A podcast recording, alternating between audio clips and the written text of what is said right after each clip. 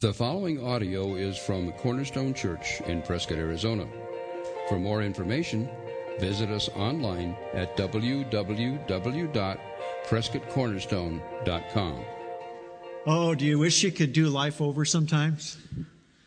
You know, our friend Jonah, who was the rebellious prophet, who became the regurgitated prophet, we're going to see that he's the reluctant prophet, and he gets a chance to do it over. The first verse of chapter 3 in the book of Jonah is an interesting verse because it really kind of tells us what it's like for Jonah to be able to have a second chance. Then the word of the Lord came to Jonah a second time Go to this great city of Nineveh and proclaim to it the message I give you. This was Jonah's mulligan, if you will. This was his opportunity to get it right. The first time he was told to go to Nineveh, he rebelled, he ran away. And last week we talked about you can run, but you can't hide. And Jonah couldn't hide from God, even though he thought he could. He ends up in a belly of a fish, and God gives him a second opportunity. He didn't want to go to Nineveh, if you remember, because Nineveh was the Assyrian capital that had been terrorizing the Jews for many years. And the last thing on earth he wanted to do was to go to Nineveh and share the message of repentance and redemption to a people that he hated. But God gave him a do over card, and he had this opportunity to do it again. And so I want you to know that principle number one this morning is this, is that God is a God of second chances. Aren't you glad? I mean, has there been times in your life where you just feel like, I blew it?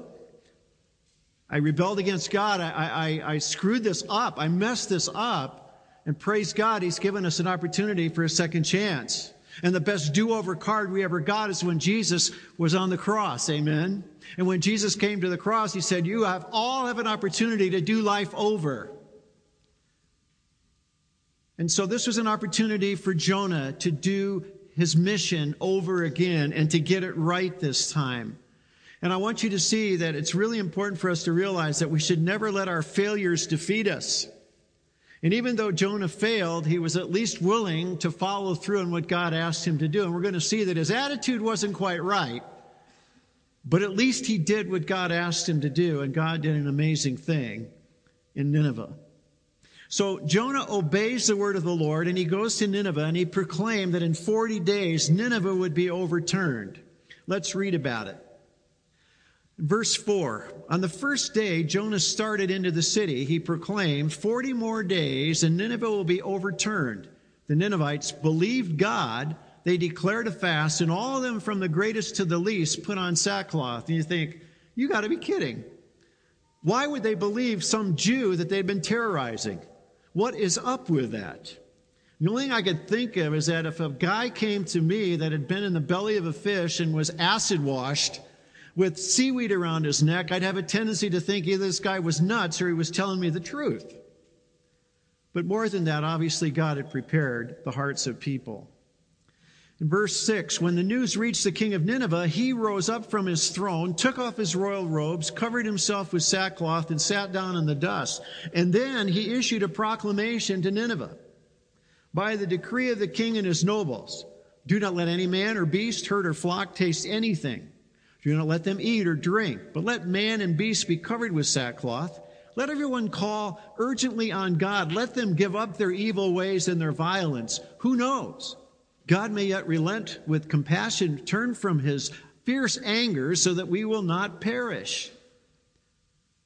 That'd be nice if one person could just make a decree and everybody'd repent like that, wouldn't it? In verse 10, when God saw what they did and how they turned from their evil ways, he had compassion and did not bring upon them the destruction he had threatened. You know what's really interesting here? This principle that I see up to this point is saying that sometimes God has prepared the hearts of the most unlikely people to respond to his grace. You know, how many times have you sensed in your own life somebody that you really wanted to share Christ with, and you say, No way that person's never going to respond. I mean, they are so far from God, they could care less.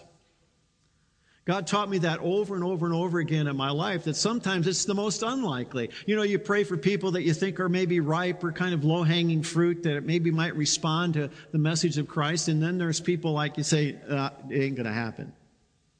And I remember one guy was a commander of mine when I was a police chaplain down in Phoenix.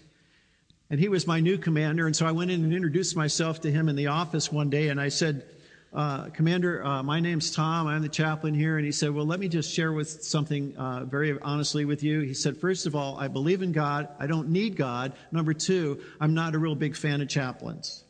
I thought, well, this is going to be a great relationship. So we did go out to lunch that day to TGI Fridays at Bank One Ballpark, and we had a nice conversation. And I thought, you know, this guy is really going to be a tough nut. And I remember talking to his wife who worked over in the communications bureau and I knew Carol pretty well and I knew that Carol was a believer and I said to Carol, I said, you know what? I think someday Steve's going to be going to church with you. And she said, hell will freeze over when that happens. Trust me. So I began to pray for Steve, and I remember coming into his office a few times where he was struggling with some personnel issues, and I could tell he was deeply frustrated and had a lot of anxiety. And I said, Steve, would you mind if I prayed for you? And he says, Yeah, go ahead. So I prayed for him. And then I prayed for him again another time. And I would consistently talk with him. And little by little, I sensed his heart softening. And then one day I was at Communications Bureau and I saw Carol and she said, Guess what? Hell froze over. he came to church with me. Steve gave his life to Christ. He actually ended up on staff at CCV for a period of time. And God really worked in his life. And it was a lesson that I needed to learn, and it's maybe a lesson that we needed to learn, and what Jonah needed to learn is that even though these people were rebellious and terrorized his people, they needed Jesus. And sometimes the people that are most rebellious and the most unlikely are those candidates that God has prepared their hearts just for you to share.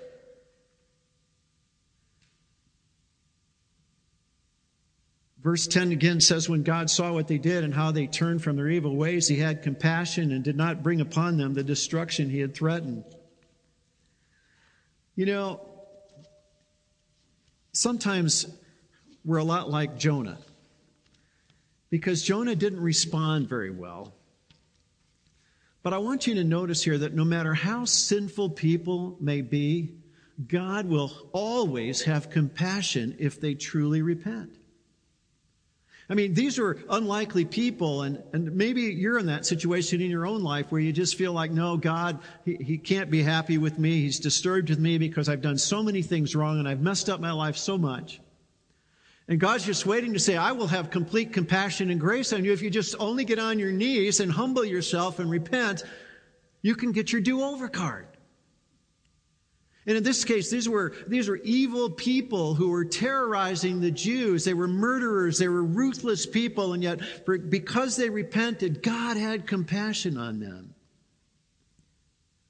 And some of you may ask, well, did God change his mind? No, God didn't change his mind because when he made that statement to the people of Nineveh through Jonah, it was, if you don't repent, I will destroy your city. And fascinating, if you read the history of Nineveh, 150 years later, that city was destroyed.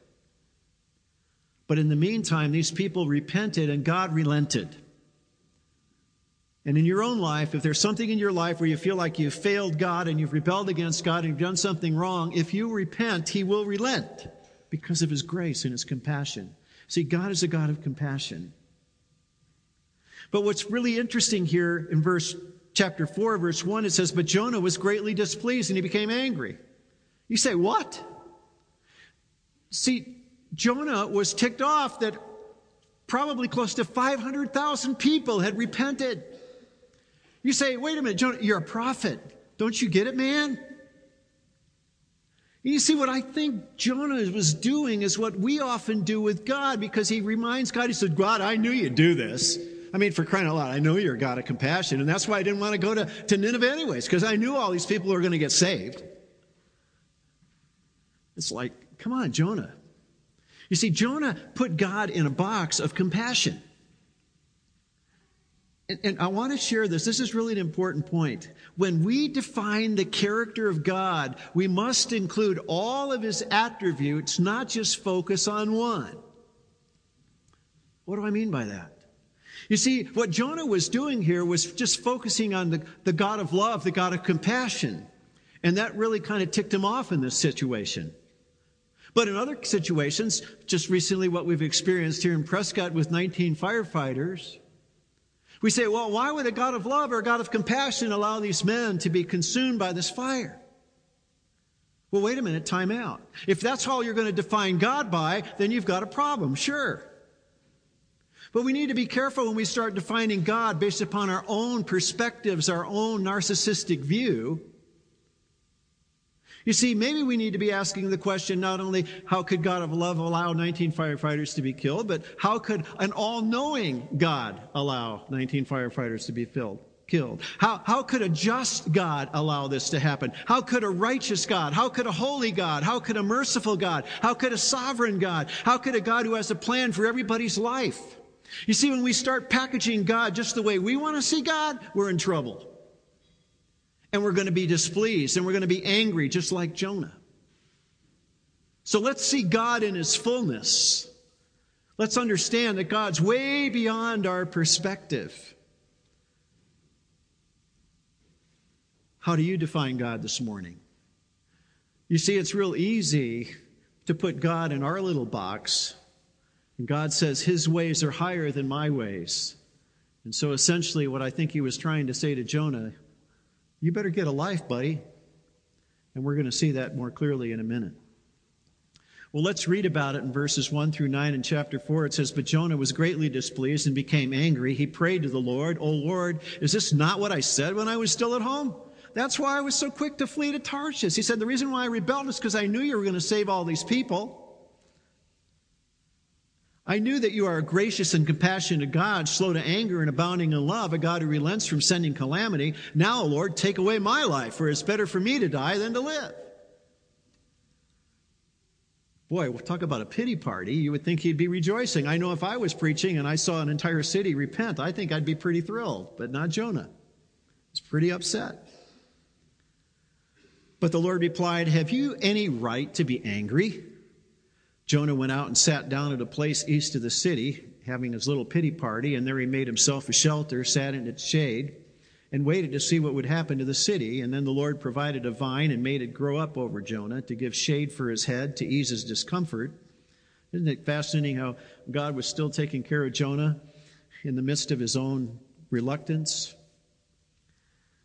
And Jonah was very happy about the vine, but at dawn the next day, God provided a worm which chewed the vine so that it withered. And when the sun rose, God provided a scorching east wind, and the sun blazed on Jonah's head so that he grew faint and he wanted to die and said, It would be better for me to die than to live. But God said to Jonah, Do you have a right to be angry about the vine? I do, he said. I am angry enough to die. But the Lord said, You have been concerned about this vine, though you did not tend it to make it grow. It sprang up overnight and died overnight, but Nineveh has more than 120,000 people who cannot tell their right hand from their left, and many cattle as well. Should I not be concerned about that great city?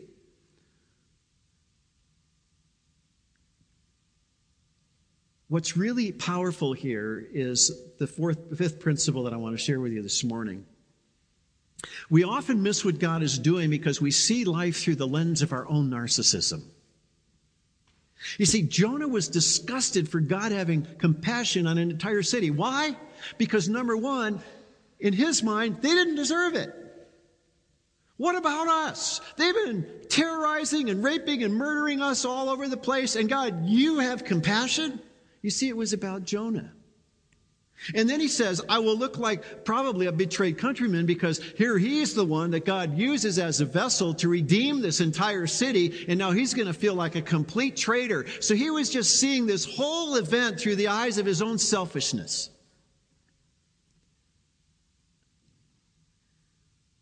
Do you ever do that? You look at life through your own eyes of your own selfishness, and when God's doing something that you just don't get and you just don't understand, you kind of blow God off and get angry and ticked off about it? See, the point here is, is, is that there was a bigger thing that was going on, a bigger event, and Jonah could only see his own issue. And how many of us get so caught up with our ingrown eyeballs that we miss what God's doing. And here was a chance or opportunity for Jonah to be able to rejoice in what God had done and use him in his life.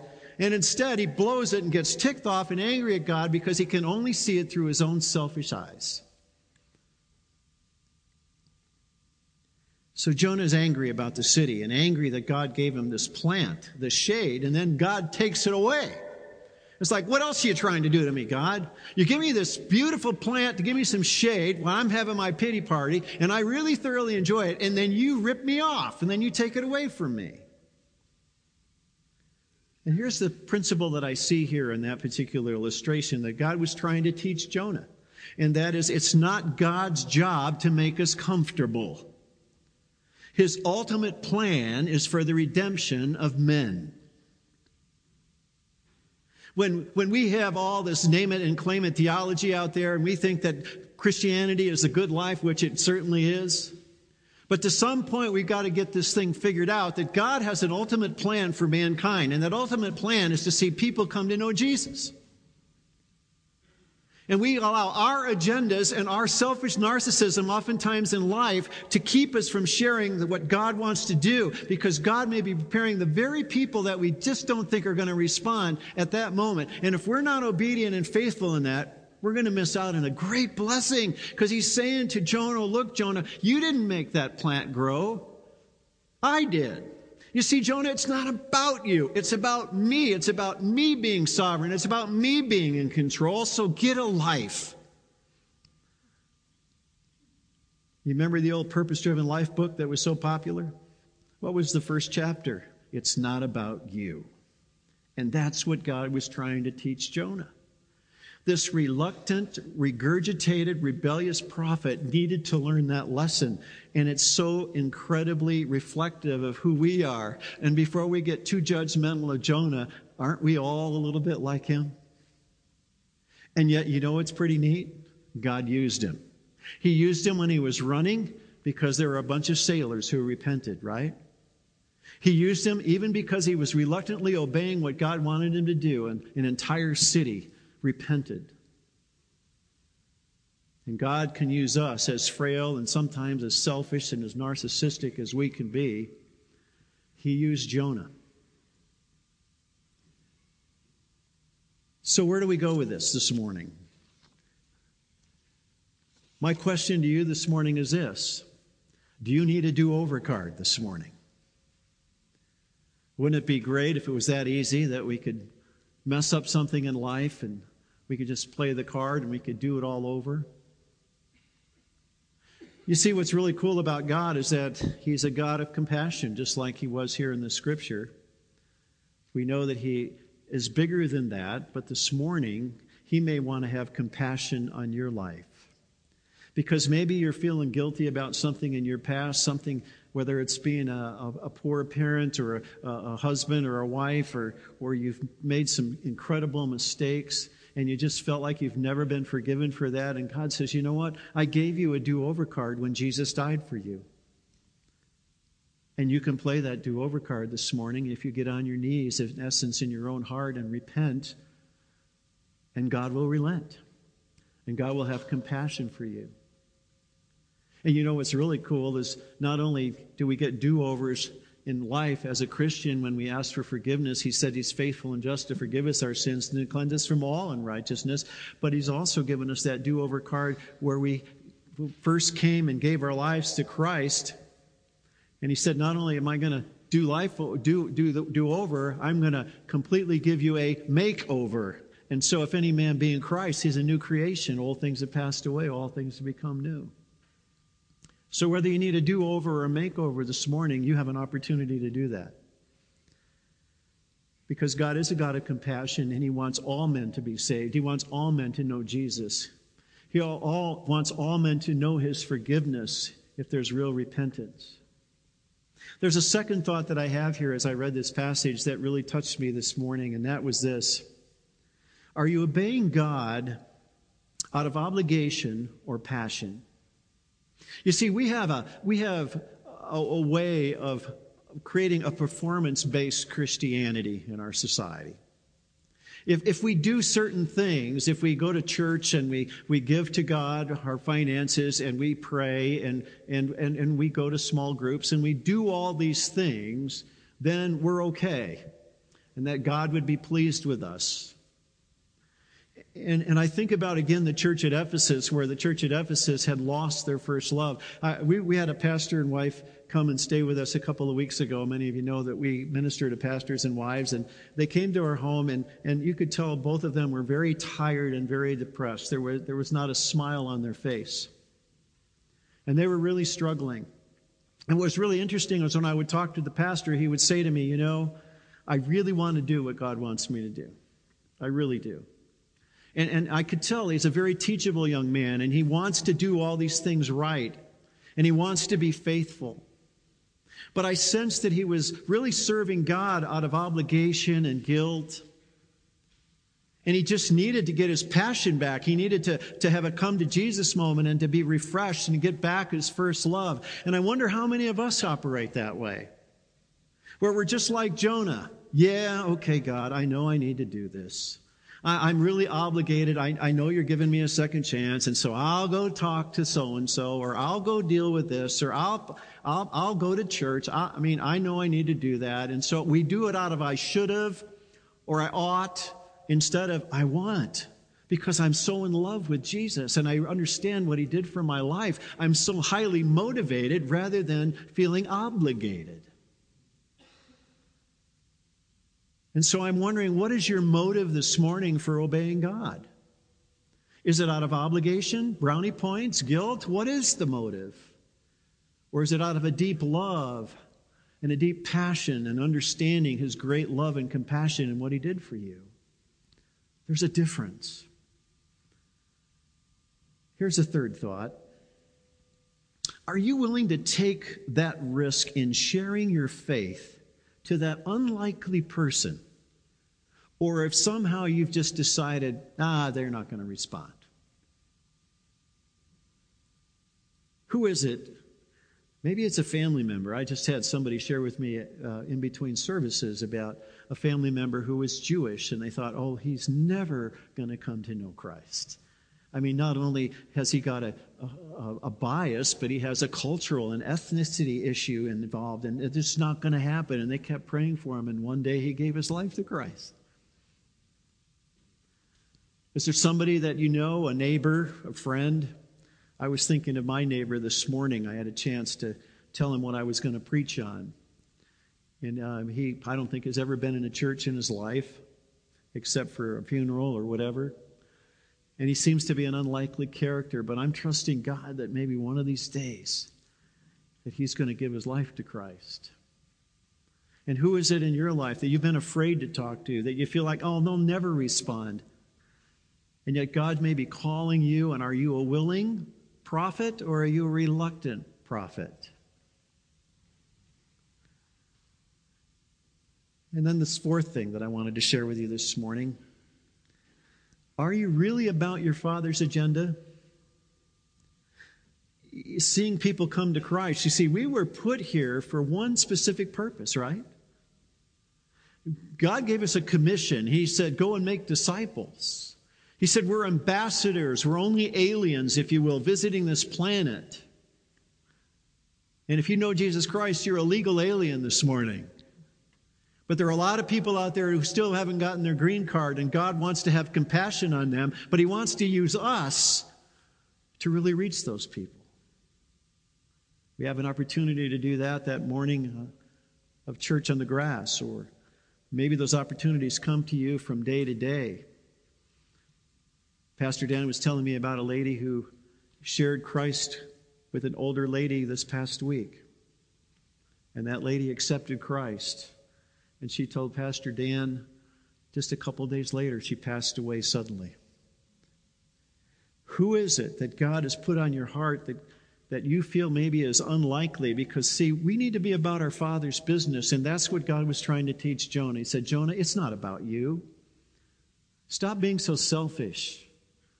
I'm the one that plants. I'm the one that waters. I, am the one that, that causes the growth of that plant. And if I want to take it away or I want to have compassion, that's up to me. I'm a sovereign God.